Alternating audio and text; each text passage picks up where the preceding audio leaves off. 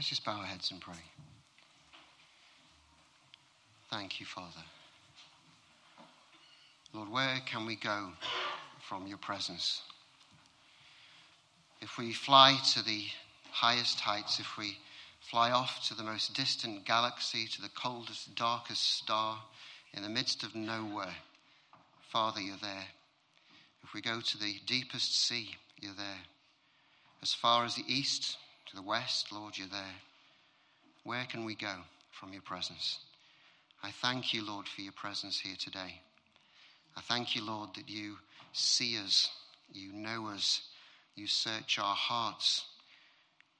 Father, your desire is uh, to speak into our hearts and into our lives, and for us to be transformed and changed and renewed into your very image. Father, we just come to you now humbly. We open our hearts to you and we ask you to speak deeply into our lives, into our situations. Father, that we might be changed people, transformed into your likeness. In Jesus' name. Amen. I'm going to uh, continue, in fact, I'm going to finish uh, the series of teachings that we've been doing in 2 Peter. And uh, I'm going to read um, 2 Peter chapter 3. Dear friends, this is now my second letter to you.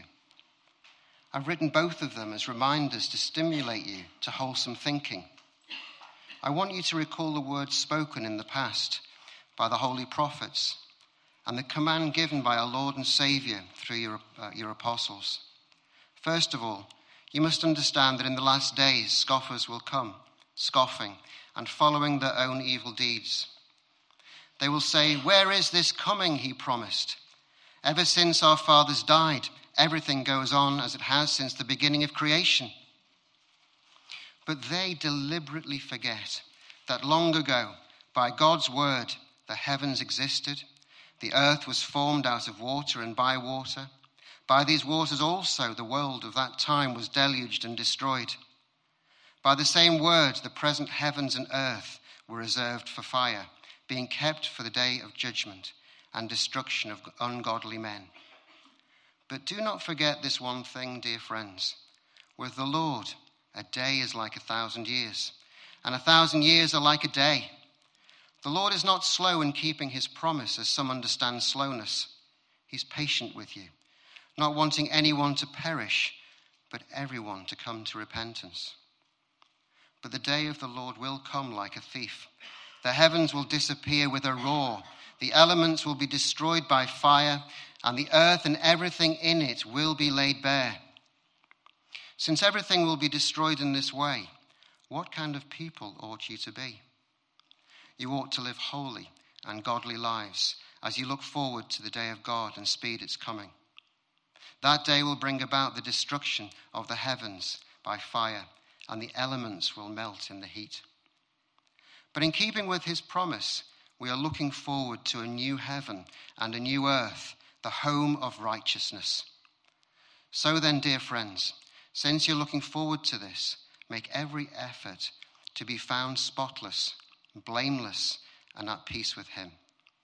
Bear in mind that our Lord's patience means salvation, just as our brother Paul also wrote to you with the wisdom that God gave him. He writes the same way in all his letters, speaking uh, in them of uh, these matters. His letters contain some things that are hard to understand, which ignorant and unstable people distort as they do other scriptures to their own destruction. Therefore, dear friends, since you already know this, be on your guard so that you may not be carried away by the error of lawless men and fall from your secure position.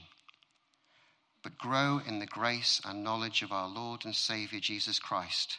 To him be glory both now and forever. Amen.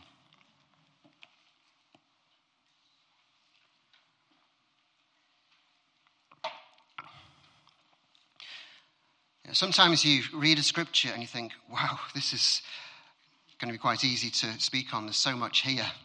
And then it becomes a problem what shall I say? what shall I leave out? But you know, I really believe that uh, what I have to say is life transforming for all of us who will receive what God would say by His Holy Spirit today. for uh, those of you who are new to the faith or recent to the faith. Uh, I, I, I, just pray that, that what you hear today will have you on the edge of your seats.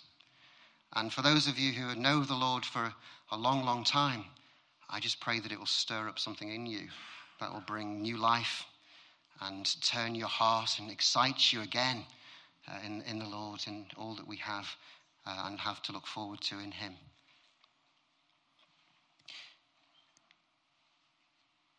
Peter, right at the start here, says, uh, gives his reason for writing this. He says, I've written both of these letters uh, to, as reminders to stimulate you to wholesome thinking. And uh, Peter was a straight talking man who walked with uh, Jesus, knew Jesus personally. He had experienced the transforming power of the Holy Spirit.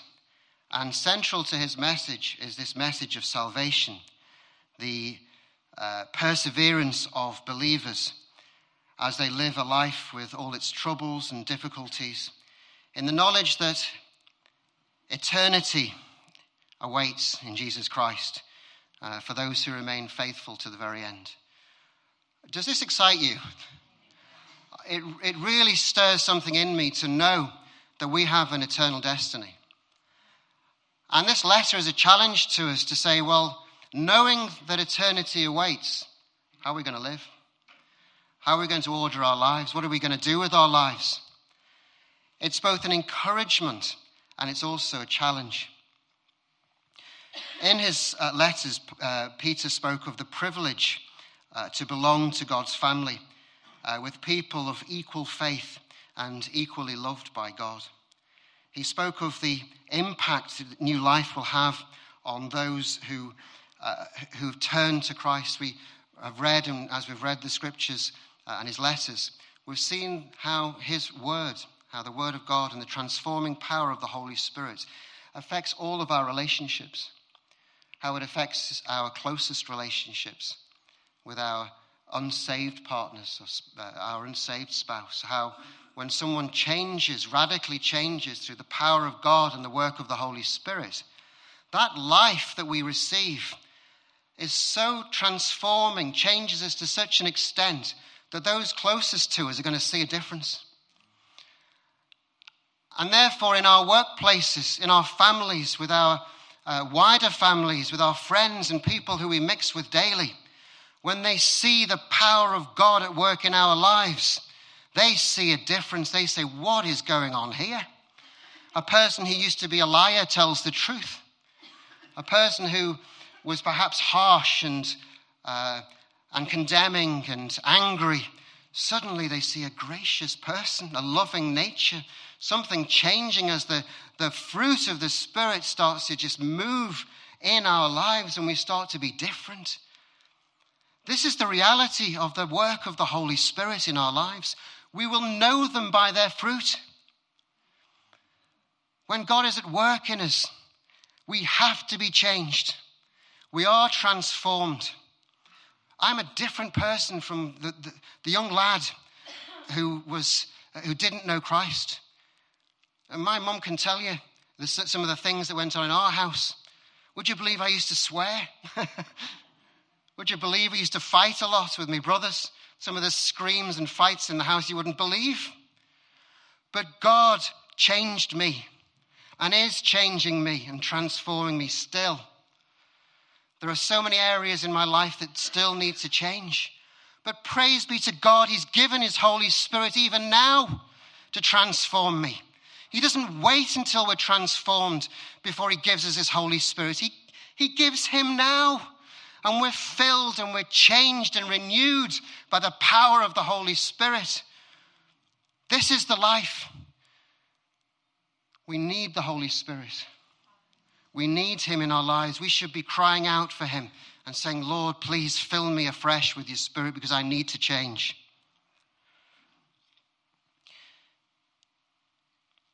Peter also knew there'd be a lot of opposition from the other guy. Satan, he doesn't want the kingdom of God to advance and for Christ to return. There'll be persecution, he speaks in his letters, from the outside, and error coming into the church as well from the inside. And Peter in this letter, he expresses the desire to fully awaken the saints, for them to have a true knowledge of the purpose of God. Now, he uses the, the word know and knowledge throughout this short letter. In fact, he uses it, I think, more than 16 times in this letter. Uh, and he's not just talking about an academic learning, but the kind of knowledge that comes by revelation. There's a world of difference between head knowledge and heart knowledge. Jesus miraculously opened the understanding of the scriptures to his disciples, didn't he? When he uh, w- was raised from the dead and he saw and spoke to his disciples, he said he opened their understanding so that they could see and realize and know all the scriptures. When you hear Peter's uh, preach uh, at Pentecost, wow, it's just an inspiration of the Holy Spirit.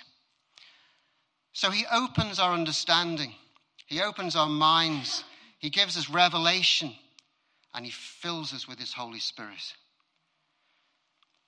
He sent us his Spirit to be our teacher, to be our counselor, revealing spiritual truths that have been hidden in plain sight for centuries. And it's no different for us. God continually reveals truth to us. When we humbly receive his word, humility is such an important uh, thing for each one of us. God doesn't say, I'm going to humble you. He says, humble yourselves. This is so important that we are those who do humble ourselves before him. I've said before, in our prayer times, do we feel compelled to get on our knees before God? More and more, I find it uncomfortable sitting to pray. But to get on our knees before God, to bow our heads, and to realize we're talking to a holy God, a righteous God. He wants to hear us. He wants us to bow our heads, to bow our knees, to bow our hearts before Him, and to receive Him and what He has to say to us. One of the biggest barriers to spiritual growth is pride. In this uh, first letter, he, sorry, in his first letter, Peter explains uh, quite beautifully, with a great clarity, the position that we find ourselves in when we're in Christ. I'm not going to read this out, please turn to it yourselves, but I'll just mention a few things from 1 Peter 3, verses 3 to 5. He explains that our new birth has brought us into a lively, quickened, or living hope. When mercifully God un- uh, opened our understanding to the death and the resurrection of Jesus Christ, we start to see that it's not just historic facts about the death and resurrection of Christ, but we're being quickened to the reality and the implications of all that Christ has, been, has done for us. This miracle of new birth gives us a heavenly inheritance.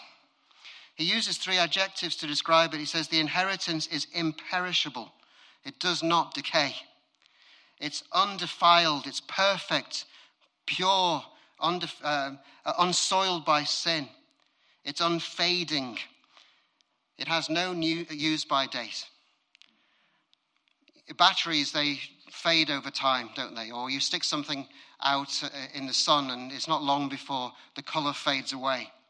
But our inheritance is unfading, it's eternal, everlasting, glorious, that's waiting for us. And it says in the same verses, he says, under guard, detained until God's appointed time, when he will lift off the cover and we will see gloriously a new heaven, a new earth, our eternal inheritance. This is exciting. And we're getting closer.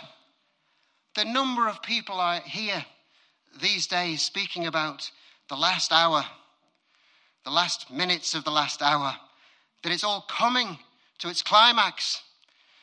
Things are getting darker and darker, but we're getting lighter and more lively with a greater hope and a greater assurance of this faith.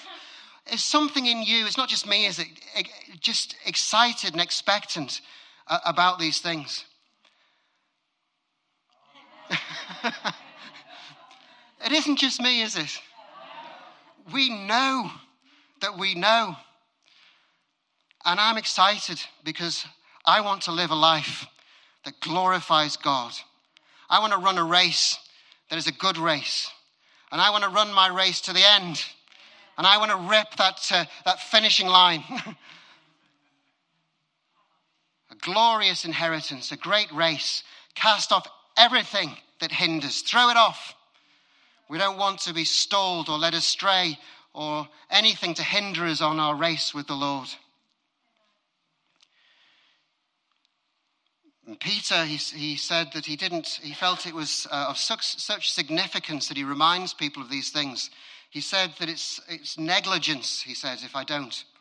In 1 Peter 2, verses 12 to 13, in the New King James, it puts it really well. He says, For this reason, I will not be negligent to remind you always of these things. Though you know you are established in this present truth, yes, I think it right, as long as I am in this tent, to stir you up by reminding you. If I do anything today, I just want to let the word of God do what Peter intended it to do, and that was to stir you up. I'm not saying anything new here. I just want to, to let the scriptures speak. Let the word of God say what Peter wanted them to say. Peter refers to his tent. Now, if anyone's been camping, I've been camping many times, you'll know that you don't want to be in your tent for too long.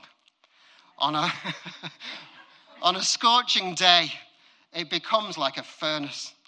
You just, it's stifling. The, there's no air in it. And then on a cold day, on a windy day, it's just, and rainy and whatever, it's just not pleasant, is it, to be in your tent? And Peter's saying that this tent, this, this tent, is also one that we, we shouldn't have to be in this for too long. this, there's things that are starting to change in, in my body. I can't do some of the things I used to be able to do. There's bulges appearing where they shouldn't. Hair is receding, wrinkles are appearing, hair is getting grey. We, we, used to do a sketch here a, a while uh, when I was a, a, young lad. Some of you might remember it. James used to, to do it with me as well. Uh, called um, what was it called? The Eternal Youth Sketch. And it starts off with a guy running and he's fit and full of energy and he's doing all sorts of sports activities. And gradually, these activities get, uh, over time, just, just start to become less and less. So from the running, the marathon type of stuff, he start and playing tennis and, and all of this, he starts to, uh, by the end of his journey, he's playing tiddlywinks.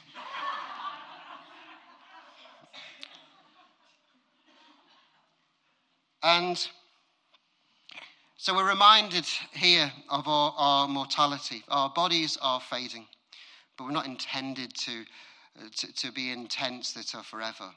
They're just a reminder as things change in our bodies, as things start to go wrong, they're a reminder that we're not here forever, that we have an eternal hope. And not only do we have uh, limitations in our physical body, well, clearly we have limitations in our mental abilities as well, that our memories start to fade. We stop to, to find it difficult to remember names or places or even what we were doing yesterday or what we heard just a few minutes ago when Rob spoke on Sunday morning. we need to be constantly reminded about these things. In fact, it says we need to nourish our faith with the kind of knowledge that prevents us from being unproductive and ineffective in our walk with God. Chapter 3 picks up on these themes again. Um, and he says he keeps on reminding us.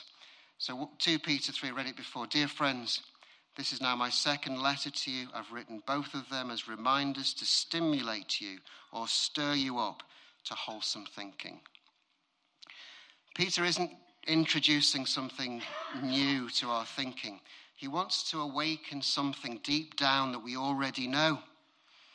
He wants to awaken our hearts. Jesus is coming back. Get ready. Be ready for his return.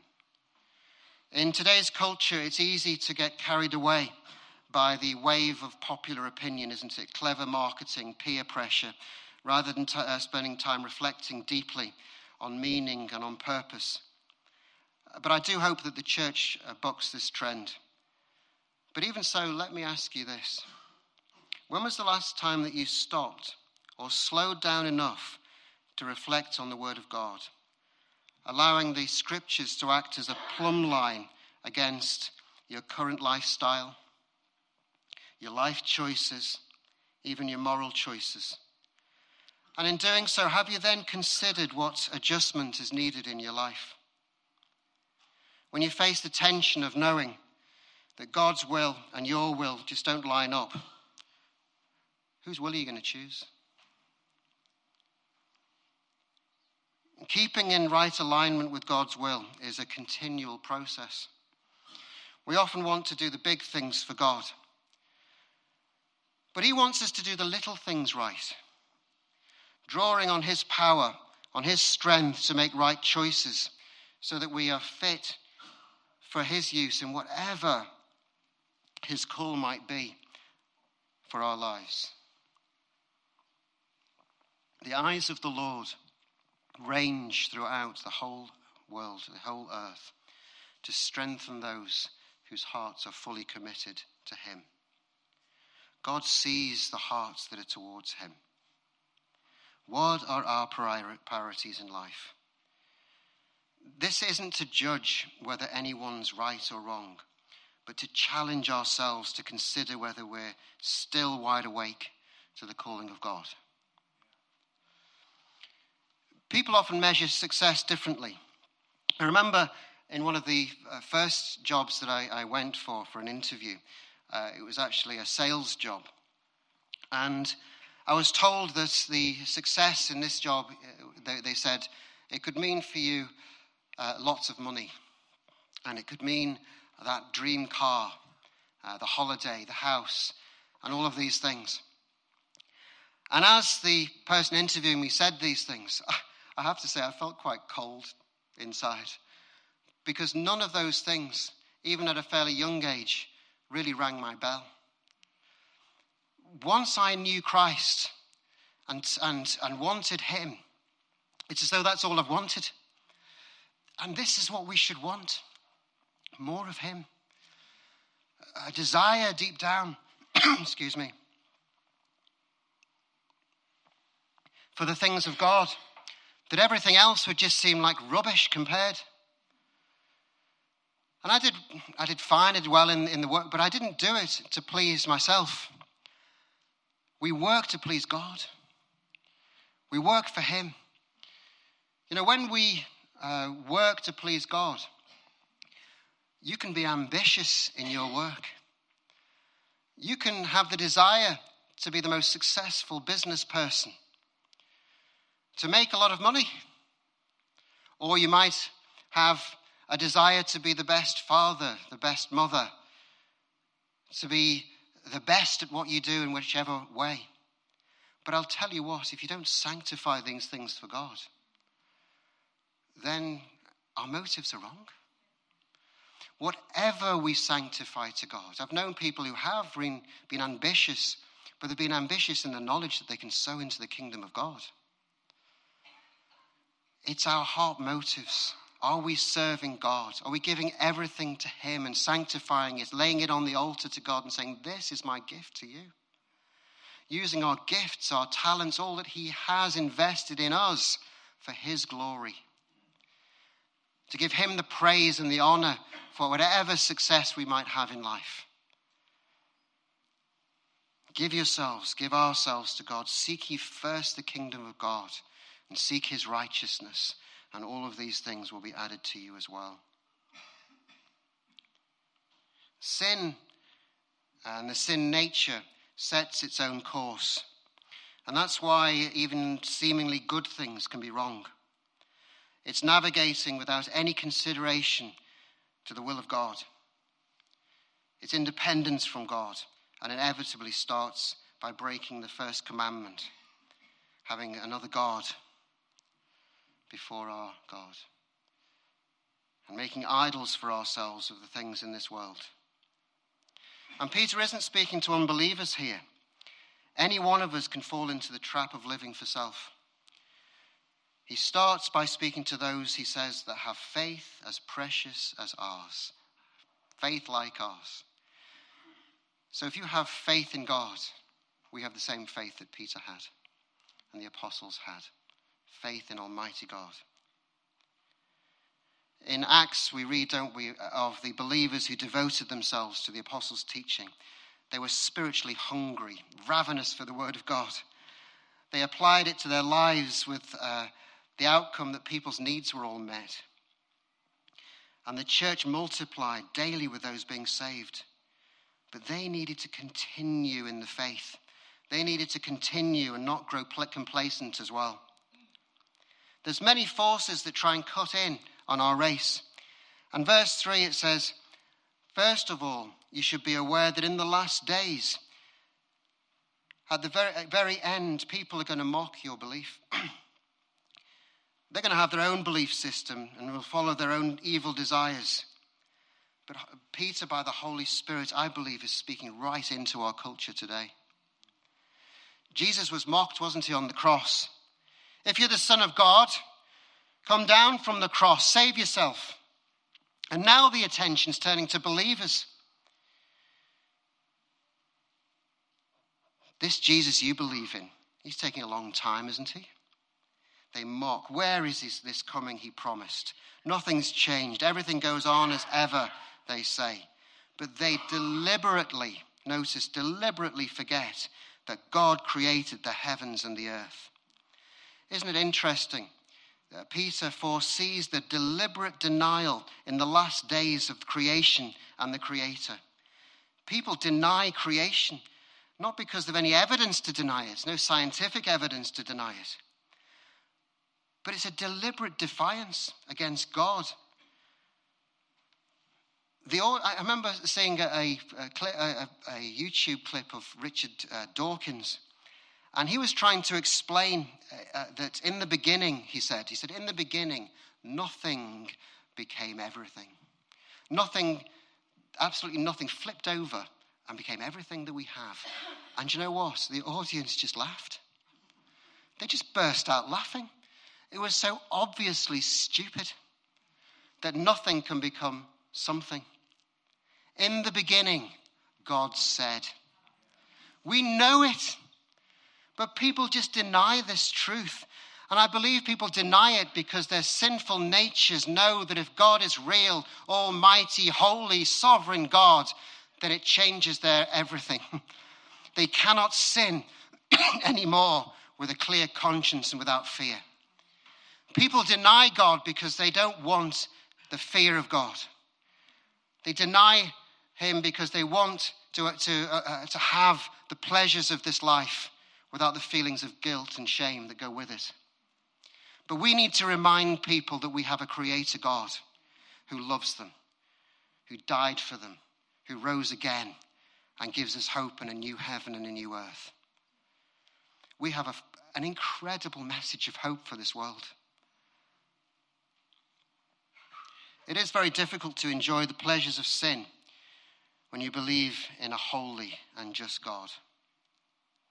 And if you deny God, it's a willful denial because He's placed eternity in the hearts of men. He's spoken through the creation. He's written the code, even of DNA, hasn't He, for every living thing. He's made us in His image to be people with the ability to reason, to love, to know right from wrong, how do people miss God?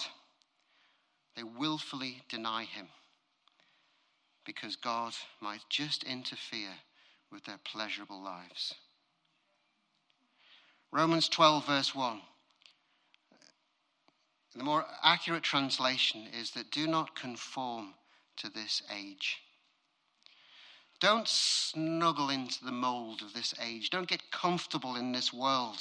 Don't get squeezed into it and embrace the values of this world. I tell you, we so easily do. We so easily get drawn into the things of this world and take our eyes off the great call of God. Peter, early in, in his letter, explains how it didn't work out too well for Balaam He was warned by God not to chase after personal gain and riches, but he ignored God, and his body was found amongst the godless men, slain. I believe that the age that Jesus and the apostles spoke about at the end is the period of history that we're currently living in.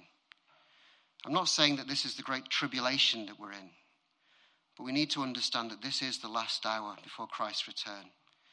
An age that was much like the age of Lot, who was rescued from Sodom, and God sent a flood in the days of Noah. Lot warned the people to get out and to get out fast, to save themselves. But what did they do? They laughed at him and they thought he was joking.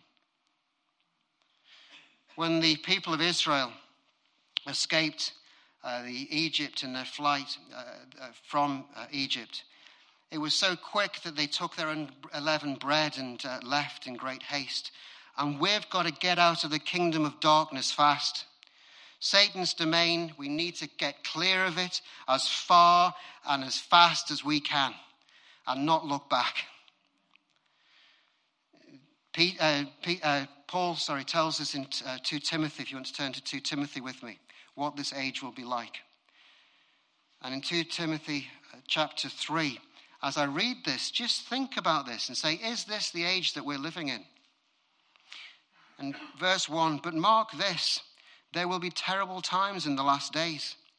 People will be lovers of themselves, lovers of money, boastful, proud, abusive, disobedient to their parents, ungrateful, unholy, without love, unforgiving, slanderous, without self control brutal, not lovers of good, treacherous, rash, conceited, lovers of pleasure rather than lovers of God, having a form of godliness but denying its power, have nothing to do with them. Is there any of those things that I've just read out that aren't so apparent in the world that we live in today? So obvious. We're living in an age where Jesus is saying, Beware, look out. Get out of this fast.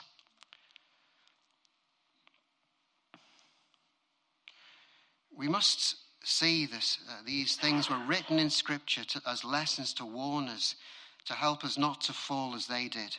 It's no different for us. We see here this gospel, this, it's fine. Grace is enough for all of this. But I tell you, if you're living like this, then I, you should fear. You should fear the, the, the wrath of God if you're living in this realm of Satan. We need to get out and to live pure and godly and holy lives. It's serious stuff, folks. It says in verse 5 they deliberately forget.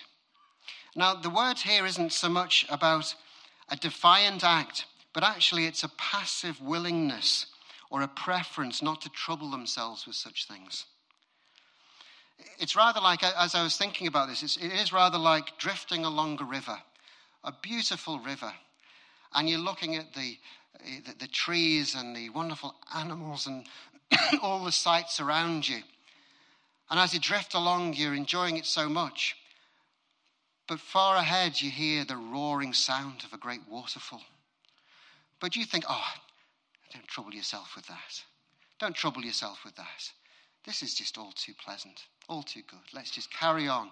They deliberately, they willfully drift along life, not realizing that a, a few hundred thousand tons of water could bury them at any second. God isn't slack or slow, but he deliberately holds back his judgment because he's patient, not wanting anyone to perish, verses 8 and 8 to 10. God is patient with us. Aren't you glad that God is patient with, with you and patient with me and patient with this world? He's holding out because of love. He doesn't want anybody to perish. He's sent Christ. We've just had Easter, haven't we, in the celebrations around Easter. And we know about the death of Christ, that God demonstrated his own love to us in this. And we know about the resurrection of Jesus Christ, our great hope and the great power of the resurrection. And he's holding out. In Ezekiel 29, Egypt is portrayed as this great big river monster. And, and this river monster, it says, a great hawk is put in its mouth, and it's drawn out of the rivers, out of the streams. And attached to this monster's scales are small fish. And it's a warning to us that this world, this, this world that we live in, it's like this monster that's drawn out. It flounders, as it were, on the side. It's eaten by the beasts, but stuck to its scales are all of those who have decided to take shelter under its protection. But God is saying, get out of the world fast. And we're not going to escape the world in one sense, but we're to escape the world in our hearts embracing all of its values and all of the things that we love so much. Do not love the world or anything in the world, but love God with all of your heart, with all of your soul, with all of your strength. You can't love God and the world, it says. In 2 Peter 10, it says, A day will come when people least expect, like a thief, but a very, but a very noisy thief, we see. There will be a great roar and the heat will melt the elements, leaving the earth bare. And so Peter concludes verse 11 since everything will be destroyed in this way, what kind of people should we be? And he doesn't leave the answer to this question hanging. There's an urgency that this question has to be answered immediately. He reminds us to live holy lives, godly lives, lives looking forward to the promised hope. Our priority in life should be to find out what is pleasing to God and not how to please ourselves. And what is astonishing is that our behavior can cause God to come sooner rather than later. Isn't that amazing that we can hasten the day? When we pray, when we live godly lives, then we hasten the day of his return. When we do what we're commissioned to do, the Great Commission to go and make disciples, to tell the world about this great good news, when we pray according to the will and the purposes of God, then we speed the return of Christ. And two things must happen. There's a number of things that must happen, but two significant things must happen. Every nation must hear the gospel, and Israel must weep for the one that they've slain and say, Blessed is he who comes in the name of the Lord. When that happens, my word, it's like that it will come. He will return. These things will happen.